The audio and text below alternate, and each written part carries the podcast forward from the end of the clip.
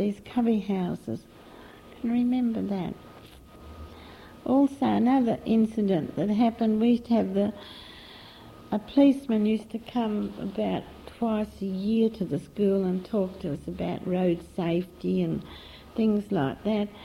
And because most of us that lived on the other side of the railway line had to cross over the Eric Street Railway, railway Bridge, which is still there, it was a temptation when a train came to sort of drop Guildford grass. They used to pull up bunches of Guildford grass, which you could pull a clump up, and they used to try and drop the Guildford grass down, grass down the uh, funnel of the train chimney. I think it's chimney.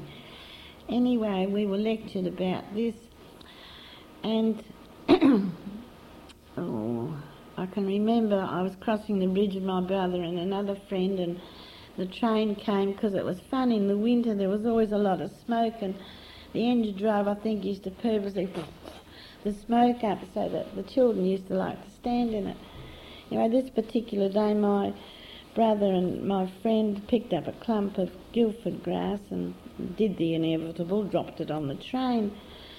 Next time the policeman came was about a week later. He said, "Oh, we've had some complaints about children dropping Guildford grass clumps on the train engine as it went under the bridge. Did anybody see anybody doing this? And I did something terrible. I put my hand up and dobbed my brother in and my friend, and because they got chastised about it. These are just little things, and